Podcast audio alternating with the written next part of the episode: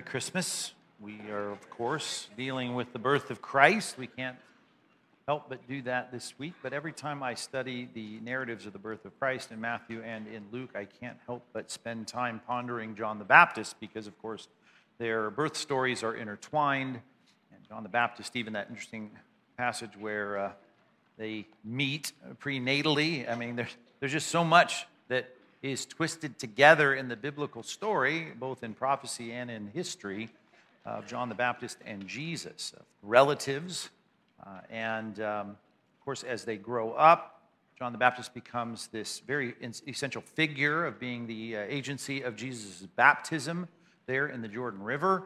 Uh, he's there to witness this uh, miraculous sign that God shows to all the people standing by after the baptism of the endowment of God's Spirit upon Christ. He becomes this uh, huge advocate, uh, pointing everybody to Christ, the champion of Christ. He says those great things like, I must decrease, he must increase. Is John the Baptist just a key figure in all of this? And that's what makes uh, Luke chapter 7 and Matthew chapter 11 such a strange set of words in our ears when we read them in our reading through the Bible. Uh, we run into him asking the question Are you the one that is to come, or should we expect another? There's someone else. And that line there in both Luke 7 and Matthew 11, it just makes us scratch our head and think, wow, John the Baptist seems like this towering, strong figure who knows exactly what's going on. I mean, he seems to know scripture really well. And all of a sudden now it's like you're doubting that, you're questioning that. He seems so fickle in that passage. Like, what do you mean? Why would you ask such a question? If you ever scratched your head at that, you know that passage I'm talking about. Let's look at one of them. Matthew 11 is one record of it. And I think one of the hints as to why uh, is embedded right in the text itself. In the context of him asking the question in Matthew 11, there it sits in verses 2 and 3, and we, we, we learn why he's asking the question. He's asking it for some very reasonable things. And I just want to contend, even before we read the question, um, for John the Baptist. I, I believe that he is, uh, I mean, obviously, Jesus hails him as, as such a great figure in the biblical narrative course, I, I advocate for him. I, I, I would even say this morning, you need to think that he knew the scriptures really, really well. He, he knew uh, what to expect when it comes to the Messiah. And yet he asked this question because of two words in verse number two. Let's take a look at it in Matthew 11, verse number two. This is such an important text of scripture that I think all of us can identify with on some level. Now, when John heard, what are the next two words? No one looked in the Bible this morning? You see? Your Bible's in English here, right? When John heard, what are the next two words? In prison. When John heard in prison about the deeds of the Christ, he sent words by his disciples and said to, to him, Are you the one who is to come? That's a, that's a reference to the Christ, to the Messiah of the Old Testament. Are you that one? Or shall we look for another? Well, the clue is embedded right there in those two words. John is asking this question in prison. Uh, prison in the Transjordan over in what is modern day Jordan today. And uh, he is there uh, suffering in prison of the heavy hand of the political leaders. And um, by the way, how does that end for him, Sunday school grads? How does that end for John the Baptist in prison? Loses his head, and that's not figurative, right? He's, he gets decapitated. You know, at a party, his head gets brought in on a platter does not end well for him. And I don't know if he can see clearly the foreboding dark clouds of this storm of persecution coming toward him, but it is not going well because John is two words in prison. L- let me contend this way for John. John knew what to expect when it came to the Messiah, he just didn't know when to expect it. And that is the theologically very important, deep, and yet essential doctrine of the Christian life that we cannot miss when it comes to Christmas time every single year and we start talking about the coming of Christ. We better know something about the promises of God and not only what they are going to be in the fulfillment of Christ coming to the world, but when they'll be. And that's essential let's just put it this way. I, I, think John knew well. Let's just talk about the book of Isaiah. I think he knew the book of Isaiah, and he knew that him being in prison under the political persecution unjustly of a political leader in the first century didn't sync well with the lines we heard our kids singing on this platform last week and the government will be upon his shoulders right and then those great four labels that were to be applied to the Messiah, that this child is born in us, his son's been given to us, and the government will rest on his shoulders. Here are these four titles, and then it says the expanse of his government, the extent of his government. No, no end. Now I'm thinking, if that's the guy I've been the number one cheerleader for all this time, I'm thinking I've got a, uh, a real tight relationship with the King of Kings and Lord of Lords. What am I doing in prison? And it isn't looking good, like I'm going to get out of this with my head. So, what's going on here? Are you the one that is to come? Or shall we look for another? He knew not only Isaiah 9, he knew Isaiah 33 that he was going to come with his strong arm, he was going to lead. Or how about Isaiah 40, right? He, he, the glory of God is going to be revealed when the Lord, when the Christ comes, and all flesh will see it together. Everyone's going to recognize the King of Kings and Lord of Lords. And he's there under the hand of political powers, being unjustly persecuted and eventually mar- murdered, killed, executed. And he's going, Are you the one? Or are you the one? You need to get in the sandals of John the Baptist and say, I, I get it, John, I get it. He could quote all those passages, but you, I hope, with 2020 uh, hindsight, looking back now, at the life of Christ and knowing all that happened, including going up to Jerusalem to be persecuted and mistreated at the hands of the scribes and the Pharisees and, and executed on a Roman cross. I, I think you know that when you go into the book of Romans and you think about the coming of Christ, you, you should move pretty quickly from chapter 9, 33, and 40 and get to Isaiah 53 and say, I, I, I, I, I know there's some things there that ought to capture our attention. And John, even when you say he's the Lamb of God that takes away the sin of the world, I know you know these verses. I know you know that his life is going to be offered as a guilt offering to atone for the sins of many. I think you know that he's going to be persecuted and afflicted. He's going to be crushed. We're going to consider him despised and stricken. I think you know that the coming Messiah is going to be one like one from whom men hide their faces. Now, where did he put that in his brain? When it comes to thinking about the Christ is here. I mean, I think he knew Malachi chapter 3 and Malachi chapter 4, and he knew that he was the forerunner. He was the voice of the one crying in the wilderness, make way for the Lord. Here he comes. Here comes the Lord, the great, majestic Lord, coming with toenails and, and, and, and, and, and kneecaps and, and, and eyelashes. Here comes the incarnate God. And he knew he was the voice saying, Here he is, here he is, here he is. And he's pointing everybody's attention. I got to decrease. He. Here he is and I'm in prison.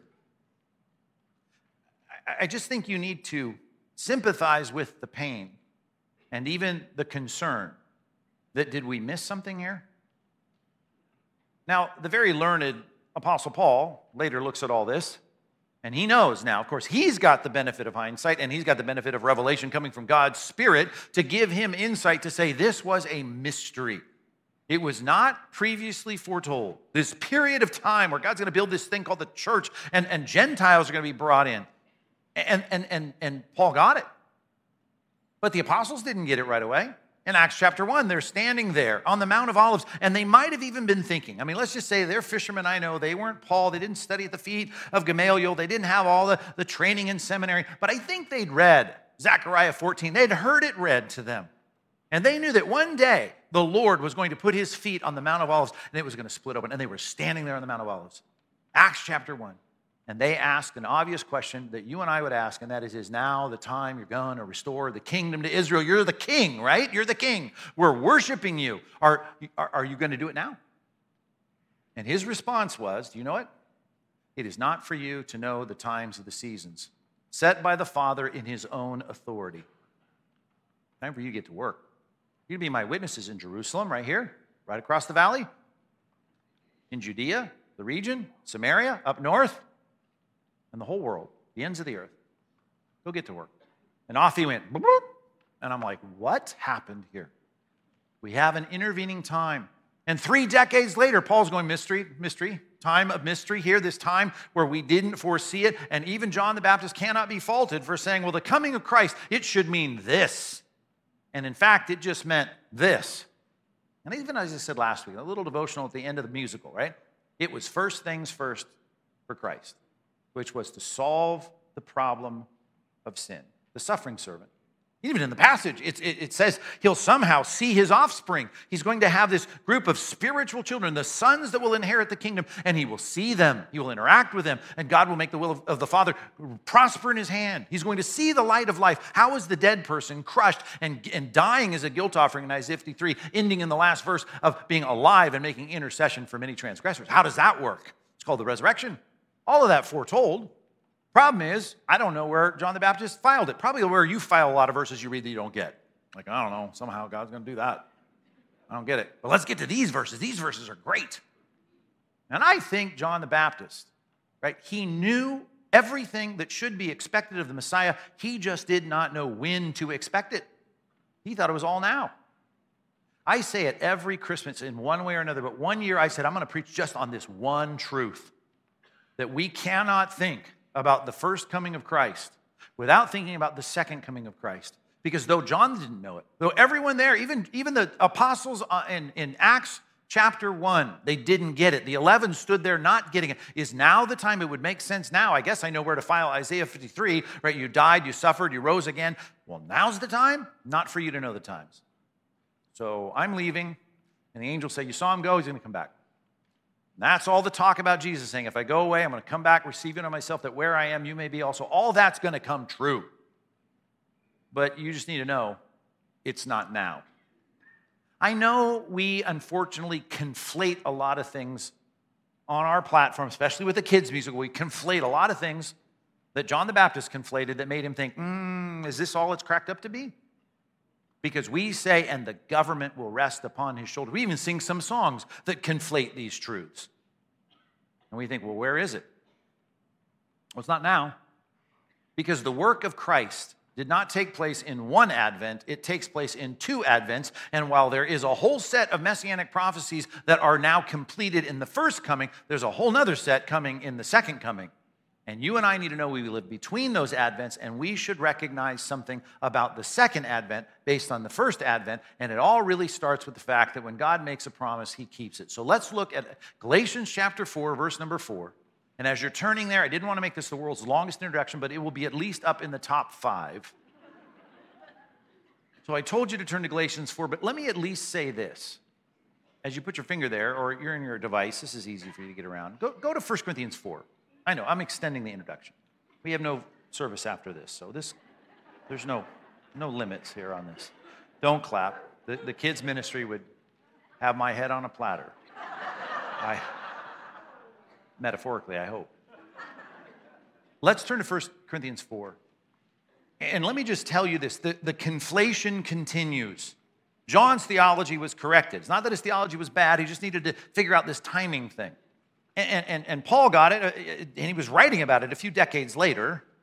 But the Corinthians, and as I've often said this, the, the Corinthian culture is, is the Orange County of the ancient world.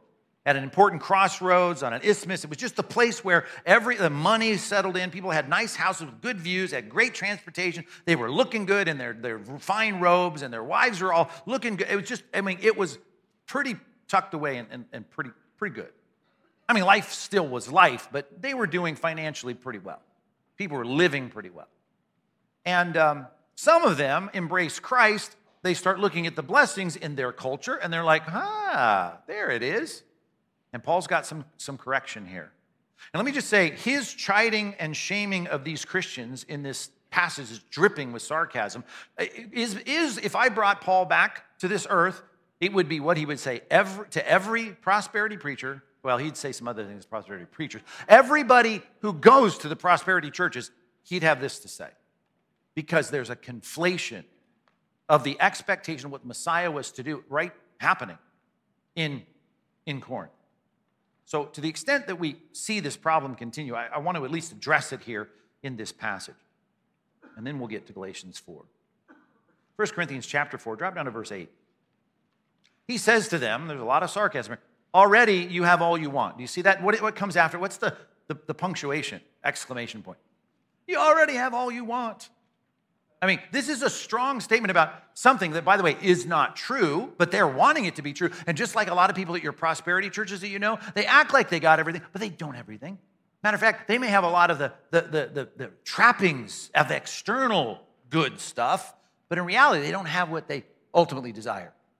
I mean, they got more than you got. I get that. A lot of them do. Certainly the leaders of the organizations do, fly around on their private jets. But the reality is, they don't have it.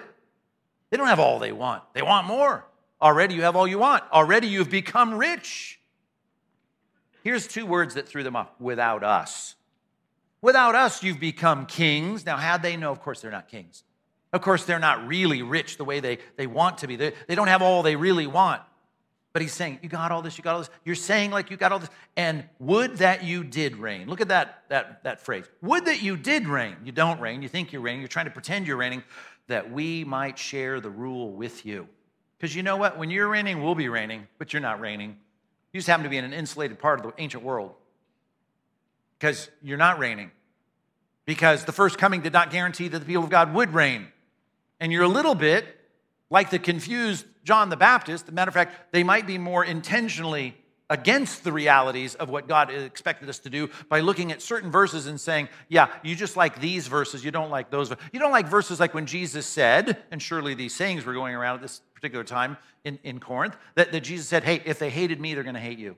If they persecuted me, they persecute you. If the world is not uh, on my side, it's not going to be on your side. So just know that. But the problem is with prosperity insulated people in well endowed parts of, of the culture in any given generation, is that they often start tucking their Christianity back into the privatization of their faith to where they can start to keep up all the things that they've got going on. And in fact, they're really not on the front lines of any evangelistic work. They're really not being persecuted because they're not really standing up for Christ. And he says, I would that you were reigning. Oh, that you were, because if you were reigning, we'd be reigning. But really, look at us. We're the missionaries on the front lines. Look at verse 9. For I think that God has exhibited us apostles, who are really on the front lines. We're writing scripture, we're out there preaching, traveling the world, as last of all. Like we're, we're, last of all, like men sentenced to death in some big parade. Here we are chained up with chains on, and they're dragging us through the streets because we've become a spectacle, spectacle to the world I mean, they're hissing and jeering at us and to angels, right? To, to, principalities and powers and to men. Matter of fact, here's what we're considered we are fools in this world for Christ's sake, because Christ said they thought he was Beelzebub. Certainly, what, what is what are they going to make of his followers? Yeah, of course, we're being disparaged because we're associated with Christ. Oh, but you are wise in Christ. Oh, we're weak. Oh, but you're so strong. You're held in honor, but us in disrepute. We're supposed to be on the cutting edge of this thing. We are out there in the front lines. We're being let down in a basket out, outside the, the walls of Damascus. Where there are people in Asia Minor throw rocks at us and leaving us for dead. We're getting broken bones, bruised, contusions, cuts on our face. That's what we're doing when we're out there advancing the cause of Christ. And you guys are insulated in your nice little neighborhoods. You got your view, you got your nice clothes, your closet full of, full of nice clothes. And he says, you guys, you think this is it? You think, as 1 Timothy chapter 6 is, that godliness is a means to great gain, and by that you mean material wealth? That's, that's not for this age. You're conflating the reality of what God promised, and it's not for now. Because look at us, just like today. It's much like the, the, the, websites you might occasionally go to about the persecuted church around the world. And we can just put on the blinders and go, wow, really hard there. I guess Satan's really at work over there. I'm glad that my Christianity is making me the employee of the month and, and, and the head of my homeowners association. Right? I, I'm empowered. Verse 11. For the present hour, we're going to talk about us. We're hungry, thirsty, poorly dressed, buffeted, homeless. We labor, working with our own hands. We're reviled. When we're reviled, we bless. When we're persecuted, we endure. When we're slandered, we entreat, we beg. We've become and still are like the scum of the world and the refuse of all things. Now, who else was the scum of the world in his generation? Just a few decades earlier. Jesus Christ. They put him on a cross. They beat him up. They mocked him. They put a crown of thorns on him. You're a king. Here's your crown. They spit on him and they hoisted him up on a Roman execution rack. And they brought all their family members by and their teenagers and said, Look at that guy. They made fun of him as he hung there completely naked on a cross, humiliated and shamed. And he says, We stand with him. You think you've arrived. Oh, that you were reigning, because we would be reigning with you. Oh, that you were ruling. Oh, that you were kings, but not yet. I don't want us to play the game the Corinthians play by looking back at the first coming of Christ and saying, We got it all. That's what we call an over realized eschatology. It's only over realized in our minds. And it's only made possible in the fantasy, in the prosperity gospel, or even for us as Bible believing Christians in a nice part of the world because we don't happen to be suffering. We don't happen to be suffering the way a lot of Christians are around the world. But do not fall to the fantasy. There's no promise of that. And maybe I'm preaching to a crowd right now where the fissures of the protection and insulation of evangelical Christianity in the 21st century is starting to erode enough to you start to say, for you to start to say, well, maybe it isn't going to hold up for us here. Maybe this post World War II life of, of, like it's okay to be a Christian, maybe it's not okay anymore. Maybe we will be persecuted. Maybe we will be buffeted. Maybe we will go hungry. Maybe we will lose our job. Maybe we won't be popular. And of course, if we just continue to be silent and we don't stand up for Christ, the reason you're getting along great with all your coworkers is because you're not talking about Christ, right? I mean, I can see where maybe you have been challenged enough in the last year to do for God what He asks you to do. You're starting to say, I don't think it's going to work out very well here. And then we get to Christmas, we look back to the first coming and say, where is, where is it all? Where is all the where are all the promises of Isaiah 9, Isaiah 33, Isaiah 40? I don't see it. Where is it? Well, we have to separate the two comings. Galatians 4. How long was that introduction? 20 minutes? Okay, Galatians 4. Thankfully, it's a short verse, but let's read it together. And I know the, the verse says Galatians chapter 4, verse 4, and you see it on your worksheet there. It's just a tiny little sentence, and you'll say, well, it's really not a whole sentence. You better add verse 5. Well, we're not going to add verse 5. We'll read verse 5. It's the context. I get it. But we talk about that all the time. I want to use this as a platform to say, if this verse is true, what else is true? And the first part I want to focus on is just verse 4, which is the first half of the sentence. Let's read the whole sentence Galatians chapter 4, verses 4 and 5, but we're going to focus on verse 4. But when the fullness of time had come, when the fullness of time had come, God sent forth his son. Past tense, Paul's writing here to the Galatian churches, and he's saying, Guys, it's happened. God had a timetable, and when it was ready, he pulled the trigger and he dispatched Christ into the body of a young teenage girl in Nazareth. And then he got her down to Bethlehem and had that baby born according to the prophecies of Scripture in the fullness of time. Good. Born of a woman. Well, wait a minute. He's the son of God, sent forth his son, born of a woman. Seems like you'd be the woman's son. Well, what's going on here? Well, that was the sermon two weeks ago. I hope you were here for the sermon in Colossians. Right? Second person of the triune God, the Godhead, right? Two natures. He was the son of God, and he was the son of a woman, born of a woman, born under the law. Right? He had to keep the law. Verse 5 to redeem those under the law. What does redemption mean? To buy them out from a problem because under the law, you and I are transgressors of the law. So we have a problem. The wages of sin is death. We should be punished. We should be punished by a holy and righteous God, but we need to be pulled out of that. If we have any hope, we need to be pulled out of that situation. I need somehow a new law, the law of the Spirit and life, to quote the book of Romans, to somehow overcome and overrule the law of sin and death, because that's my problem. I live as a sinner and I should die. I should be separated from God. But he was born under the law because he was going to fulfill the law, as Romans says, so that you and I could re- be redeemed, to redeem those under the law. The law, I'm, I'm subject to God's law, but I need to be freed from it so that we might receive adoption as sons. The sons are the inheritors of the Father's wealth, inheritors of the Father's property, that they might inherit the earth, that we might have the place of blessing. How do we get that? Well, I'm a sinner. I need to be redeemed from under the law. Okay, you know all that. We talk about it all the time. Verse 4, though, let's focus on this as a paradigm. Here's the equation, here's the paradigm. In the fullness of time, God sent forth his son. Could Jesus have been born 100 years earlier than he was? No. 100 years later? No. A year later? No. A year earlier? No. A century earlier? No. A century later? No. J. Warner Wallace had come and preached that sermon, gave you that book. Many people bought it, Person of Interest, and it talks so much about the, the coalescence of all the things that made the birth of Christ just the right time.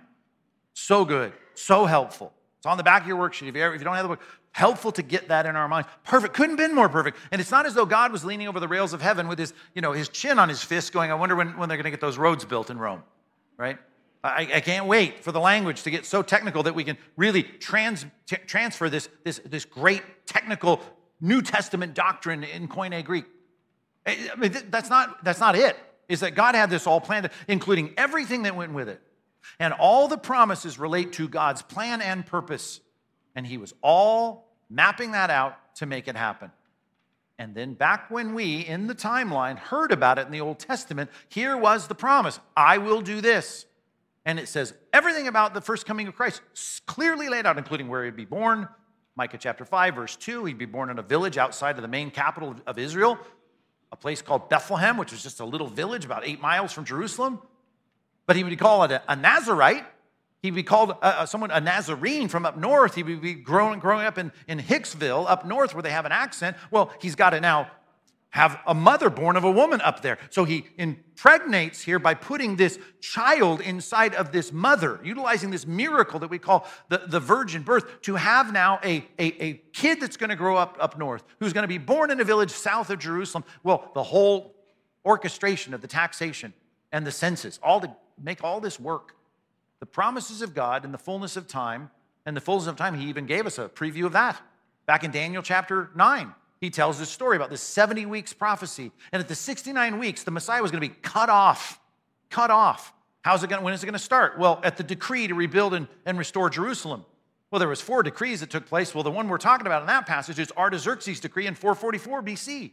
And when that takes place, if you add up all those weeks, which represent years, and those seven sets of years of 480 years, it gets us to the place of 33 AD when Jesus was cut off and crucified.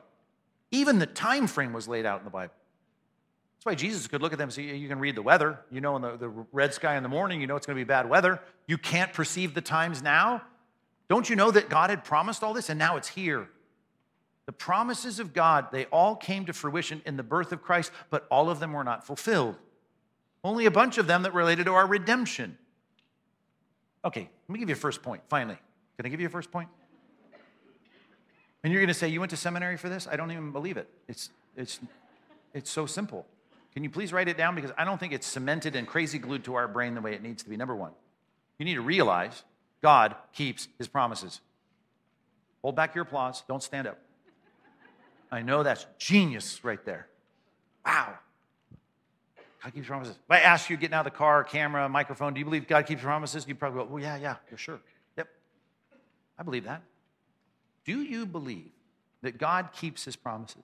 That he's a good communicator, that he communicates his promises clearly, and that he keeps those promises precisely as he said he would do it? Absolutely. Now, when we conflate everything to the first coming of Christ, sadly, we take the promises that are clear, like how long it was going to take from the decree to rebuild Jerusalem after the Babylonian captivity to the birth of Christ, where he would be born, that he'd be born in the light of Judah, 2 Samuel chapter 7, the Davidic covenant. You could say all of that, it all worked out just right. And then there was a bunch of promises that didn't seem to get worked out, but we'll just spiritualize those and make those kind of just, I don't know, they're not literal. I'm saying everything that God promised, including the government resting on the shoulders of the Messiah and the lion laying down with the lamb and all the tribute coming to Jerusalem and him ruling and reigning on the throne of his father David, all of it is literally true. Because everything about the first coming of Christ was literally true. And then we start to realize there's a gap. Is now the time that you're going to restore the kingdom of Israel? Acts chapter 1. He didn't say, guys, it's a spiritual set of promises. Don't you get it? This is all there is. I mean, you'll have Sunday school classes, that'll be cool. You have ethics to raise your kids by. Maybe it'll help keep them off of drugs. I got a lot for you here in this epic, but it's not me literally sitting on a throne. He doesn't say that. He says, not for you to know the times or the seasons. I'm not telling you when it's going to happen. Going to happen. But just look back at the first coming. In the fullness of time, God pulled the trigger on sending Christ into the world. He accomplished the redemptive work that all of us believe, right? And then he said, I got more to do. And Jesus kept saying it I'm coming back. I'm coming back. When you see, right, Olivet Discourse, when you see the Son of Man coming on the clouds with the angels and the glory of his Father, then he will come and he will sit on his glorious throne and he will gather all the nations, all the people before him, and he will separate peoples into two groups, like a shepherd separates sheep from the goats. All absolutely true. Jesus kept saying, I know I've come now, but if I go, I'll go and prepare a place for you. And when I come again, I'll receive you unto myself, that where I am, you may be also. Every single liberal church Every church that has departed from biblical orthodoxy, that no longer believes literally the promises of God, does not believe in a literal return of Christ. They don't believe it. They don't believe he's coming. And if you start talking to your neighbor about this, they might think you're weird too. You mean that guy in the Bible? You mean he really kind of like took off, like got teleported up like on a Star Trek episode and he left and he's going to come back?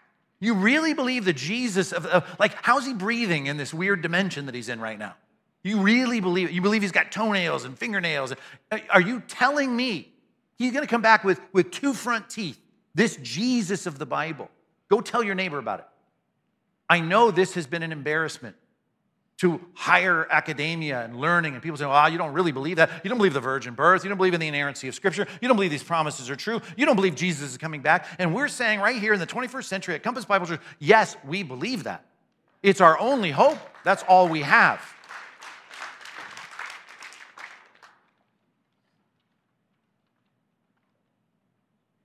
Let me take you to a text of Scripture Ephesians chapter 1.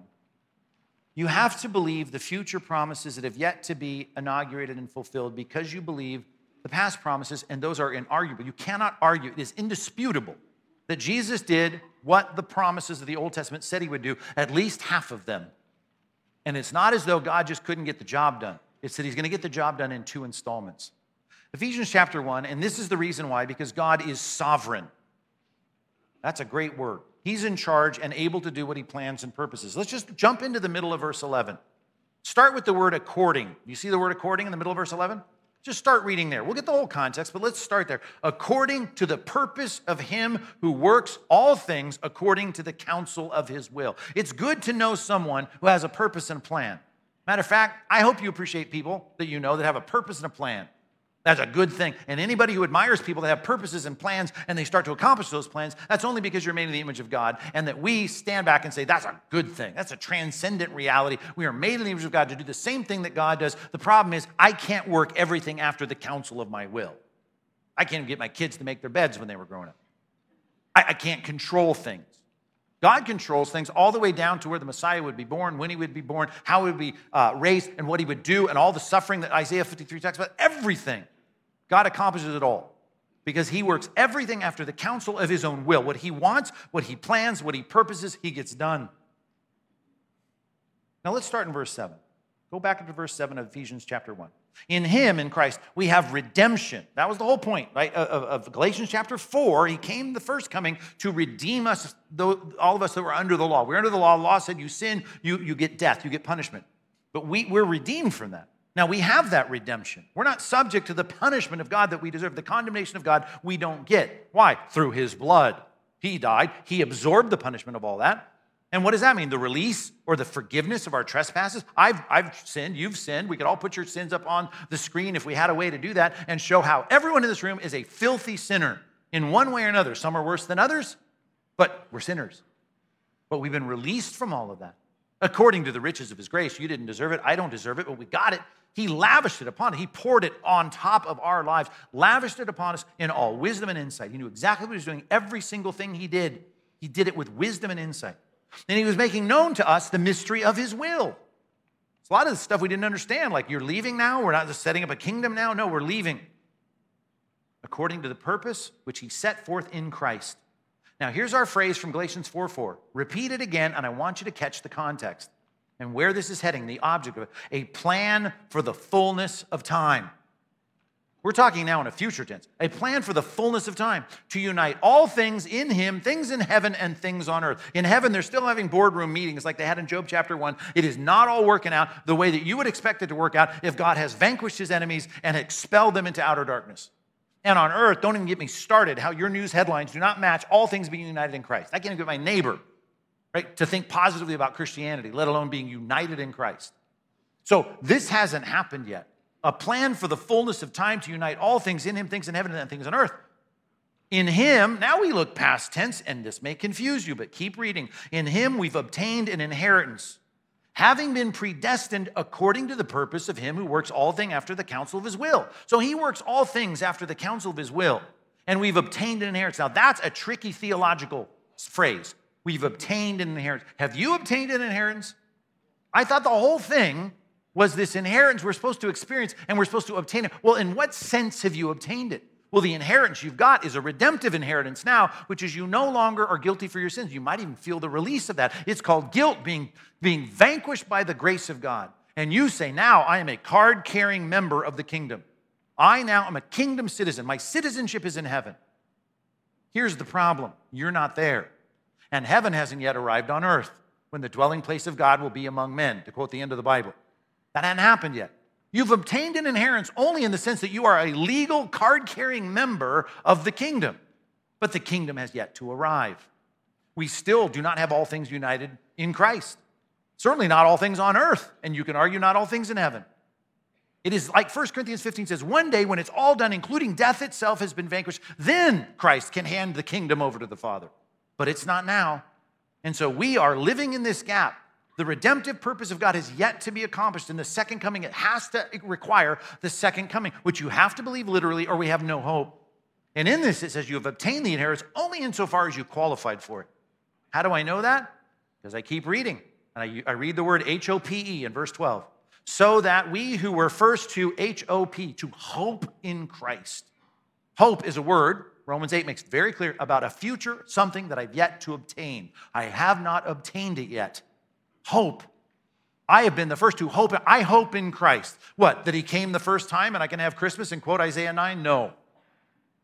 What I hope in is the forgiveness that was accomplished through his blood, that I don't any longer have sin appended to my account in heaven. But I do not have the completion of the hope that Christ offers, and that is to be an inheritor of the kingdom. I don't have that. I'm waiting for it. That's what hope is it's waiting. And we might be, be first, right? Be to the praise of his glory. In him, you also, verse 13, we'll read it carefully, heard the word of truth. We're looking back now in your testimony, the gospel of your salvation, and you trusted in him. Love the preposition in him. My trust, my, my belief, my confidence was in him. And what happened when that took place on the timeline of my testimony? Well, then I was sealed with the promised Holy Spirit. I was sealed. So, Spirit came. As weird as that sounds, my relationship with the third person of the Godhead now started to convict me of sin, it brings comfort, gives me a sense of relief of guilt, all the things that we have in this interface with the third person of the, of the, Spirit. As awkward as that sometimes is in terms of imperfection, still, I have a relationship with God who is, I love this now, if you had any doubts about the future focus of this passage, who is the guarantee of our inheritance until we acquire possession of it. So, question Do am I an inheritor? Have I inherited and obtained an inheritance only insofar as I'm a card carrying member of the kingdom? I've yet to obtain the inheritance. That's what Romans 8 is all about. You're all embattled. You're all in battle. You're all being persecuted. Nero and eventually Diocletian, and you guys are going to hide in the catacombs in Rome as the Roman church. And Paul says the whole point is we have an indomitable Savior who's going to bring us into the fruition of the kingdom. And creation is groaning, and heaven is groaning, and the Spirit is groaning, and you're groaning, but we're, we're believing Christ in hope. Hope of what? The first coming? So we can sit around and eat ham on Christmas? That's not the point. The point is, we're going to get there. No matter how good your Christmas is, it's imperfect. You're struggling, you're sick, things are bad, things happen in this world. You have to say, This isn't all there is. We do not have an overrealized eschatology. We have a hope of a coming king who's going to make all things right crooked straight, rough places plain, mountains low, valleys lifted up, everything to be exactly the way it ought to be. And then we have the great coming of the king, and all flesh will see the glory of God, see it together. And the Lord and the zeal of the Lord will accomplish it. That's yet to come, and we will obtain it to the praise of his glory. Go back up to verse 10. A plan for the fullness of time to unite all things, including everything you see everywhere, in heaven and on earth, in him. To unite it all in him. That's coming, that's future. Here's the phrase we've used twice the fullness of time for the first coming, the fullness of time for the second coming. You know what that means? We have to recognize the fullness of time has nothing to do with your desires. It has to do with God's timetable. It's not for you to know the times of the seasons. We need to understand something about God's timing. Write this down. Number two, the fullness of time, the fullness of the fullness of time is a phrase used regarding the first coming when God sent his son to redeem us under the law, live under the law, redeem us under the law. Second coming, we're waiting for the fullness of time. So God's got a timetable where he pulled the trigger on the first coming of Christ. He's got a timetable when he's going to release Christ to dispatch Christ to get the church. And we're going to start this whole refreshment plan, this restoration plan. So that's going to happen in the fullness of time. You have to realize, number two, you need to understand that God's timing is best. Now, there's some words here that we don't like. Let's start with this God's timing is God's timing. That's another way to say it. But God's timing, because He's God, is the best timing because he knows more than you. Right? Like, like the first point, right? God keeps his promise. If I ask you when you got out of the car and put a microphone in your mouth, put a camera on you, hey, does God know more than you? What are you going to say? Yes. Did you say that when you were a kid about your parents? Eh, was hard to say. Was it true? Oh, it was true. Here's one thing about your parents' timing you probably didn't like when you were an adolescent your parents' timing. You didn't like that. I don't like my parents' timing. I didn't like my parents' timing. Most things about me as a petulant child was I want it now. I want everything now. And, and I remember there was something I wanted more than anything as a 15 year old. I wanted a car. I got my permit. I wanted my car. I wa- that was the blessed hope of my teenage years the car, right? The car. And my dad gave me a promise I'll get you a car. I mean, that was like up there with verses you would, you would like knit and put on the wall. My promise, right? I will get a car. Dad promised me a car. I'll never forget coming home one day and seeing the car in the driveway. It wasn't new. It could have been a, a Porsche 911 Carrera. It didn't matter. It looked like a car to me, and it, for a 15 year old, it didn't matter what. It was a primer gray 67 VW Bug, but there it was. And I knew mom had a car, dad had a car, I didn't have a car. There's a car in the driveway. My pace got faster as I got closer to, to the house after getting off the bus. And I, eh, not, not school bus, city bus. I don't know why school buses weren't running when I was a kid for some reason. They hadn't invented school buses yet when I was a kid. I rode the city bus home. I came from the bus stop at the end of the, and I started picking up my bed. There's a car in the driveway. Is that a visitor? I don't think it's a visitor. I think this is my new car. And I ran to the house, praising my father, right? Yay! Had a car. Dad said, Did you see the car in the driveway? Darn right, I saw the car in the driveway. Great. Hope you like it. I do like it. So just want to let you know, it doesn't have an engine.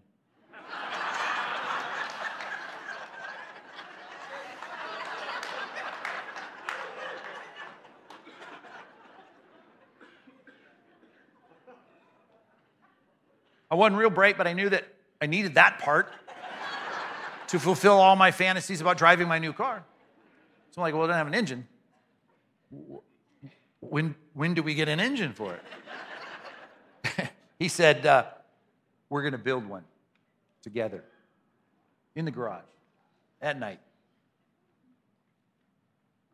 I said, how long does that take? Be patient, my son. It's not for you to know the times of the seasons.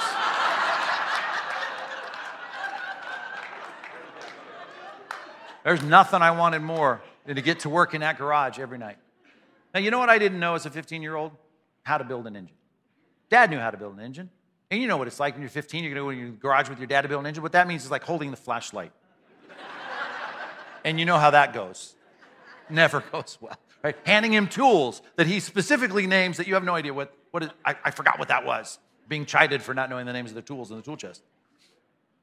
But I was building an engine. I've even used that as a, as a, you know, as a verb that like with a personal first person pronoun. I built an engine. Well, I didn't do much building. Dad did most of the building, but I was there, getting my hands dirty, trying to learn how to build an engine. And there were some nights where like, we're gonna go out in the garage. Dad, nah, not tonight. What? No, not tonight. Why? Ah! Get the such a slow process. It took us months to build the engine. But one thing I learned about that season, I did not like my dad's timing at all. If you really start to append your hope on the coming of Christ, right, you're going to struggle with the wait. And that's okay. As long as your struggle turns into increased anticipation and focus on the end, which is what the Bible says you should have, Colossians chapter 3, set your minds on things above and not on discouragement, not on laziness, not on all the laxities that Jesus talked about in his parables, not with you thinking, well, this is never going to happen. Never going to happen. Christ is coming back. The liberals already told you it's not going to happen. Jesus, well, we believe him. He says he's coming back. If I go, right, I'll go and prepare a place for you, and I'll come again to receive you unto myself, that where I am, you may be also. Now, this has taken a long time, over 2,000 years now, to get this thing done, but we're waiting for it. And the Bible would say you need to learn to wait well with a kind of anticipation that says, I know God's timing is best, because just like the coming of Christ couldn't have been 10 years earlier or 10 years later, the dispatching of Christ to come back again is going to happen in the fullness of time. And God's timing is best because it's God's timing. And you, like a petulant adolescent, you need to wait well. And the waiting is working, right? Working. We're going to work. We're going to work. I'm going to utilize you to get this job done even though really it's Him as the architect and builder of this thing called the, the, the, the redemptive kingdom. We call it the kingdom. We're gathering people with card carrying member designations of, of I'm, I'm, I'm redeemed. Turn with me to at least one passage where Jesus talks about this very clearly. How about Mark chapter 13? He says, You got to think about this and be ready. We could be done at any time. Anytime. And I really didn't even, I mean, I started to see some things come together on an engine, but you know, there was a time where we were to just put that onto that transmission and bolt it in with those bolts, and we'd be done and we'd fire it up. And, and, and I couldn't even tell, by the way, this all, like, when is that going to happen? We need to be ready for this thing to be completed. As, as 2 Peter 3 says, you can start to doubt because it's been so long. That would be a dumb response to Jesus' promises. Because just like Simeon, an old man waiting for the first coming of the Messiah, he was waiting for the consolation of Israel. I quoted that last week. And, we need to be waiting for the coming of Christ, anticipating it. Look at this passage. Drop down to the bottom of the chapter, verse 32. Mark chapter 13, 32. But concerning the day or the hour, when's it going to happen? When's it going to happen? When's it... No one knows. Not even the angels in heaven, nor the Son, which is mind blowing, right? Just like Jesus didn't come out being able to speak Hebrew because he had to learn it. Here in his humiliation, in the kenosis, in the emptying of himself, he wasn't even aware of the time. But he knew the Father, as he even said at the resurrection here, after the resurrection. All right, the Father has said it in his own authority. I think the Son knows now. But in his humiliation here, he did not know but only the Father. So, what's the response? God is keeping this a secret. We're not going to know it. You can't ask Gabriel or Michael, they don't know. So, be on guard. Be on guard against what? All the things he preached about, you could, you could get. He told parables about, like, if you don't think the master's coming back, you start to get drunk, you start to beat the fellow slaves. Don't do that. The master's coming. Be on guard against all the things you can do, like doubting that he's coming back, and keep awake. This is a metaphor for being consciously aware and focused on the coming of the master, for you do not know when the time will come. Verse 34 it's like a man going on a journey when he leaves his home and puts his servants in charge, each with his work. Hold the flashlight, right? Hand me the tools. God's going to work through you. And he commands the doorkeeper to stay awake.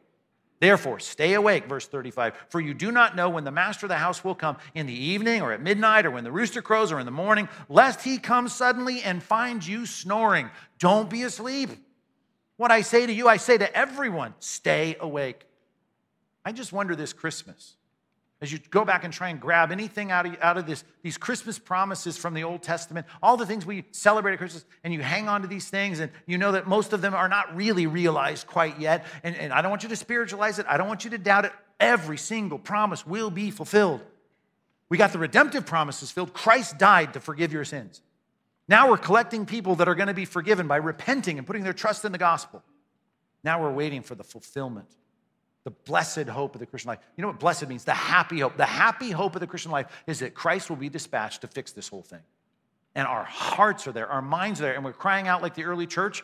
Paul said to, to, the, to the Corinthians, that Aramaic phrase, Maranatha, right? We want you to come. Come. The end of the Bible ends, come quickly, Lord Jesus, come. I just wonder where your heart is in relation to that. Are you awake, or have you gotten a little dozy about the second coming of Christ? Do not doubt his promise. Every promise Christ makes is real and true. And in the first coming, we watched it all lay out where he was born, when he was born, everything about his life. And then there's a bunch of promises that weren't fulfilled. He leaves and he says, I'm coming back, and all those promises will be fulfilled. And we are supposed to live in the interim, knowing that the timing that we don't like is best. You just keep working, you keep waiting. You keep anticipating. You keep being his witnesses. You keep making disciples. You keep being a light in that office and talking about Christ. You lose clients, you lose promotions, you lose your job. So be it. We are here to collect a group of people, a citizenry for the king. And then one day, he's going to separate the people into two groups those that are his people and those who are not. And he's going to say to those on his right, Enter into the kingdom prepared for you from the foundation of the world.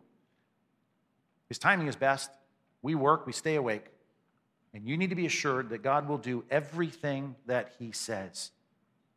When I think about the fullness of time, I now shift to being absolutely assured. And the key word in this third point is the word assured. You need to be assured, assured, absolutely confident God will be doing everything that He promised. He did a lot that He promised. We celebrate that at Christmas, but it's still going to leave you with some rotten experiences in December this year. But the Decembers after Christ comes back, there will not be a December without the fullness of joy in the presence of God. And all I'm telling you is when he makes this new world in which righteousness dwells, you and I will have the fulfillment of all the promises of God. And you need to be assured by that. One passage on this. Go with me to, to Hebrews chapter 6. Hebrews chapter 6 starts with a, a reference to Abraham. And I wish we had time to go to the middle of Hebrews 11, where the story of Abraham and how he had to wait. And you know the story. You're highly educated Christians here. You, you know Abraham had the name Abram before and, and, a great father, but he wasn't a great father because he, he, and his wife were infertile. They had no kids. They were past the, they missed the window of having children. And so here he was. Great father was not a father. He wanted to be a father, desperately wanted to be a father. And then God comes and says, I'm going to make you a great nation. And then nothing happened. And so he tries to take business into his own hands, and Hagar and Ishmael, you know all that story. Well, here in this passage, it's used as an example of something that God wants for you. And I mean you, because he starts talking now, the writer of Hebrews, about the present congregation of which you're still, uh, in the continuity of this era, you're still a part of. So let's read this starting here in Hebrews chapter 6, verse 13. Goes back to Abraham. When God, look at it, Hebrews 6 13, when God made a promise to Abraham, since he had no one greater by whom to swear, like we go to court, like, so help me God. And what's that all about? This is an imprecatory declaration. Imprecatory. That means I want God to punish me if I'm not telling the truth. And you need someone greater than yourself to defer to someone that you're praying an imprecatory pledge to. May God, so help me, God. If I'm not telling the truth, may God strike me. Okay, that's what it's supposed to be. So we have to employ someone greater. Well, you can't imagine God being called to the witness stand saying, I swear to God. Because he is God. That doesn't make any sense. And that's exactly what he does. He had no one greater to swear by, so he swore by himself. What? So God makes a promise, and then he swears that he's going to keep the promise. God made a promise, verse 13, and then he swore that he would keep the promise, saying, Surely I will bless you and multiply you. I mean, that's the essence of this promise to Abraham that he was going to have a child. Thus, Abram, Abraham rather, having patiently waited, some days good, some days not so good, he obtained the promise, had a child. Now, that's an illustration employing a historical figure in, in, Genesis. Now he says, For people swear by someone greater than themselves, and in all their disputes, an oath is, is final for confirmation. I mean, that when you, you have, at least in the first century, people enlisting God's punishment on them if they don't tell the truth, well, like, he must be telling the truth. Verse, verse 17. So when God, I love this, use this verb here, desired to show more convincingly to the heirs of the promise now, again, the heirs of the promise, it starts with forgiveness of sins, but it culminates in all the stuff we deeply want. I want a perfect December. I want the world and the government resting on the shoulders of the righteous king. I want everything made right. I am an heir of that promise because I'm forgiven. He desires, that's just a great word. He desires to show, I love this, more convincingly to me, to the heir of the promise, the unchangeable character of his purpose.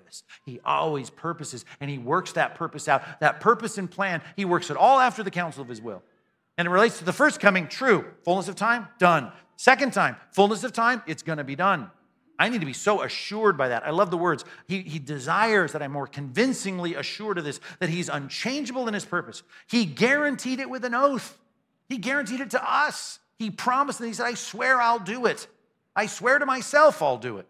Amazing.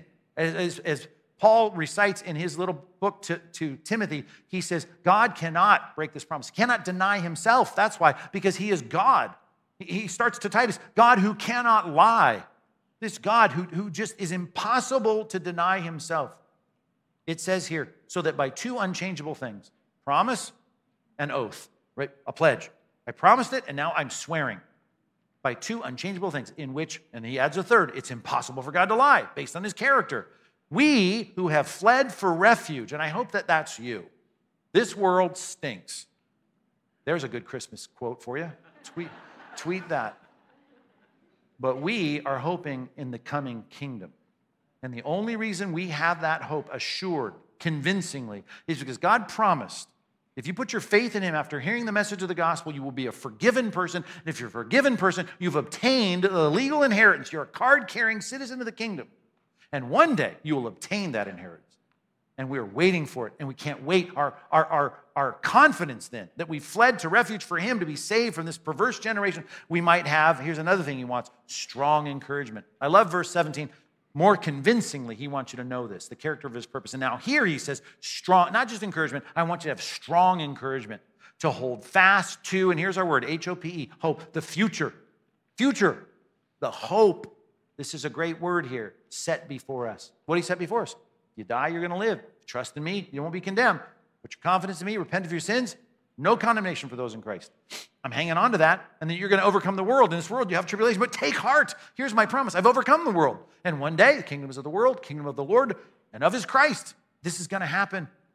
So we have this as a sure and steadfast anchor of the soul. What's an anchor do? Throw the anchor down, big rope, big chain, holds the ship in place. Up at the top, everything moves around, the wind, the storm, but that anchor holds steady. Right? In this world, you're going to have storms, tribulation, but take heart, I've overcome the world. And what provides that anchor for me? Keep reading.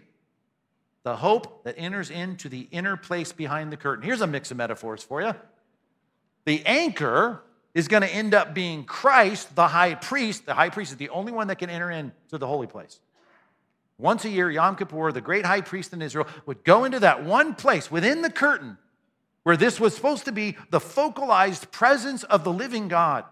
And he represents us with shaking knees that God would bless the people. He represents God to the people and the people to God.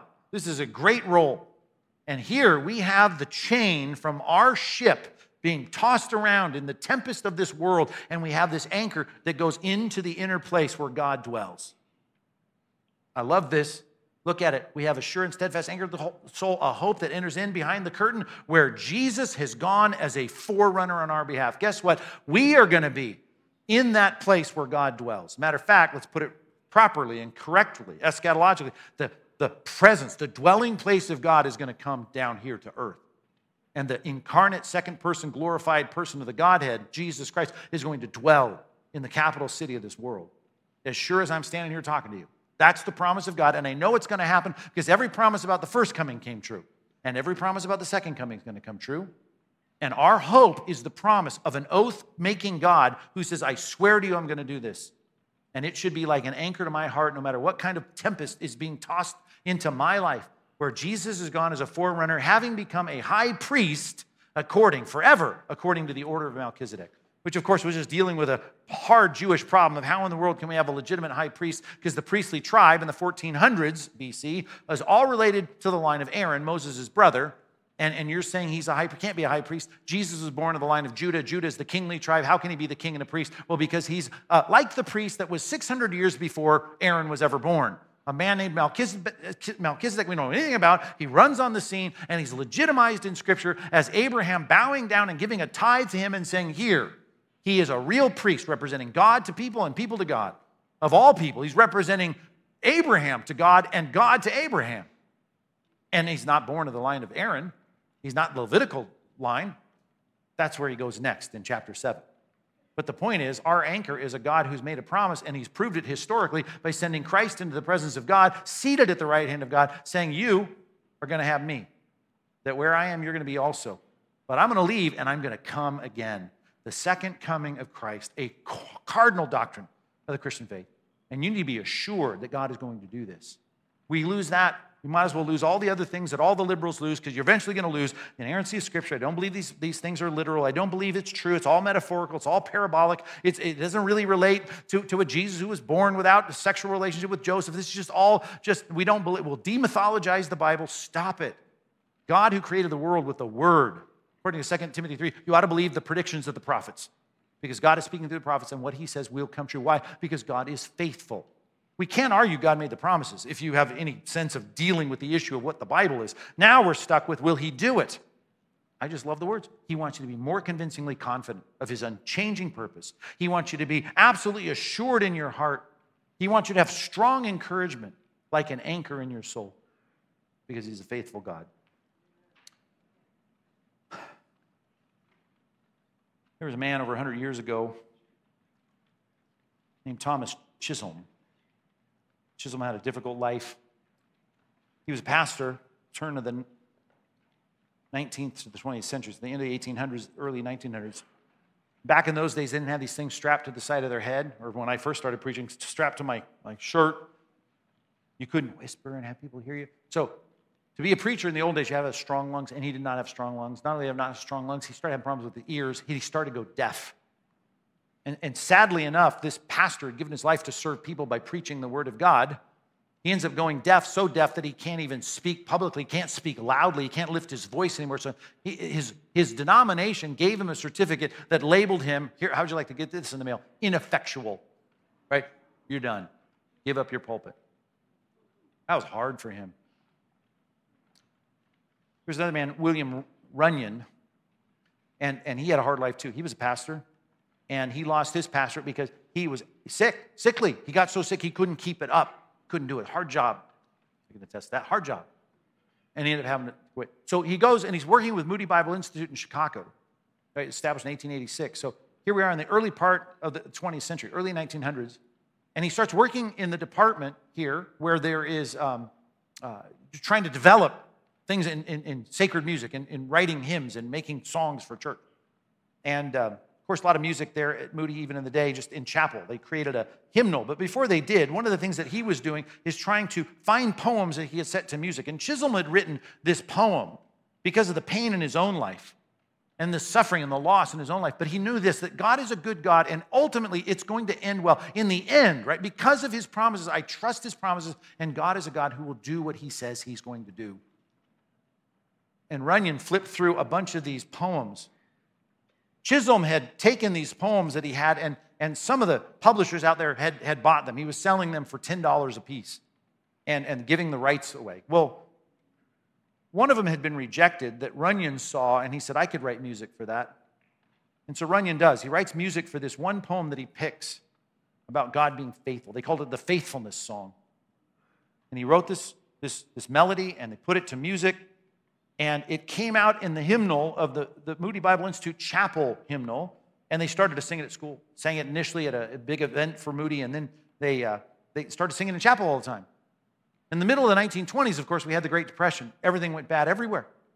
And what was so good about that song coming out at a time and being popularized, written by two men going through great pain and losing a lot in their lives, but saying God is faithful anyway, is the fact that the whole country now was in pain, saying, wow, this is bad. And they started to sing it during the the, the, the Great Depression. And people loved this song because it gave them hope that God, even in the hard times, is a God who is faithful to his promises. And he's going to get us through because his mercies are new every morning, which, of course, is the echo of Lamentations 3, where the words, the key words for the faithfulness song came from. When Jeremiah, of course, writes a lament, lamentation, and he's lamenting the fact that the Babylonians had wiped out the Temple Mount, wiped out Jerusalem, burned the city down, and he'd taken captives into Babylon. They hung their harps on the willow trees there in Babylon, and they were so sad. And yet, in this lament, Jeremiah says, You know, God's going to get us through this. In this world, we're going to have tribulation, but we've got to take heart. Christ has overcome the world. Or to put it another way, his mercies are new every morning, as Jeremiah put it. And God's going to get us through. God will be faithful to his promises. A lot more to the story. William Houghton, the president, goes through some hard times, difficult. This song gets sung all the time in Chicago. And they like it so much, they get George Beverly Shea. Do anybody know old timers who that is? Right? To come into the studio in Chicago and to record it. And so Billy Graham, of course, picks it up and it starts being sung all over the place in the middle of the, of the, 19th, of the 20th century, mid 1900s became a staple. I know you've sung it many times. They changed the name from the faithfulness song to Great is Thy Faithfulness, which is the refrain of the song. And it reminds us, of course, that no matter whether we have the armies march in and destroy Jerusalem or the armies march in and, and, disband churches like they disbanded the Compass Bible Church that we started in Amman, Jordan, and the secret police dismantle it, even if that happens, God's mercies are, are new every morning. Great is his faithfulness. And every promise, starting with the fact that we are redeemed and forgiven, is true now. We believe and trust that God does what he says he does, redeemed by his blood. But all the promises that, that lead to our triumph, uh, our reigning, our ruling, our becoming rich in the all that's true. It's just not now. But his faithfulness ensures that for me. We need those that cling to this, that God is a God that will do what he says, because God is a faithful God. Let's pray. God, please let us cling to the faithful character of what you have revealed yourself to be, and not only revealed in propositional statements, but you proved it in hard facts of history. You've sent your son exactly as Daniel 9 says in terms of the timetable. You've put him in a village that no one would really guess in, in terms of, of, of what mass population center you'd send the Messiah to. And not only that, you said you'd raise him up north in, in Nazareth, and, and you did that. By having him carried by a young girl from northern Galilee and, and, and sent down to, to Bethlehem to have him born in the city that David grew up in. You've kept your promises even of crushing him and, and making his life a guilt offering so our sins can be forgiven. You've made it true, as Romans 8 says, as Isaiah 53 promised, that he would be an intercessor for sinners and transgressors like us. And then everything Isaiah 9, Isaiah 33, Isaiah 40, all of those things are true. The Lord will come, but what we need to add is the word again, knowing that he will because you're faithful to the promise, and the glory of the Lord will be revealed, and all flesh will see it together. But let us be confident about what's going to happen because you are faithful. In Jesus' name, amen.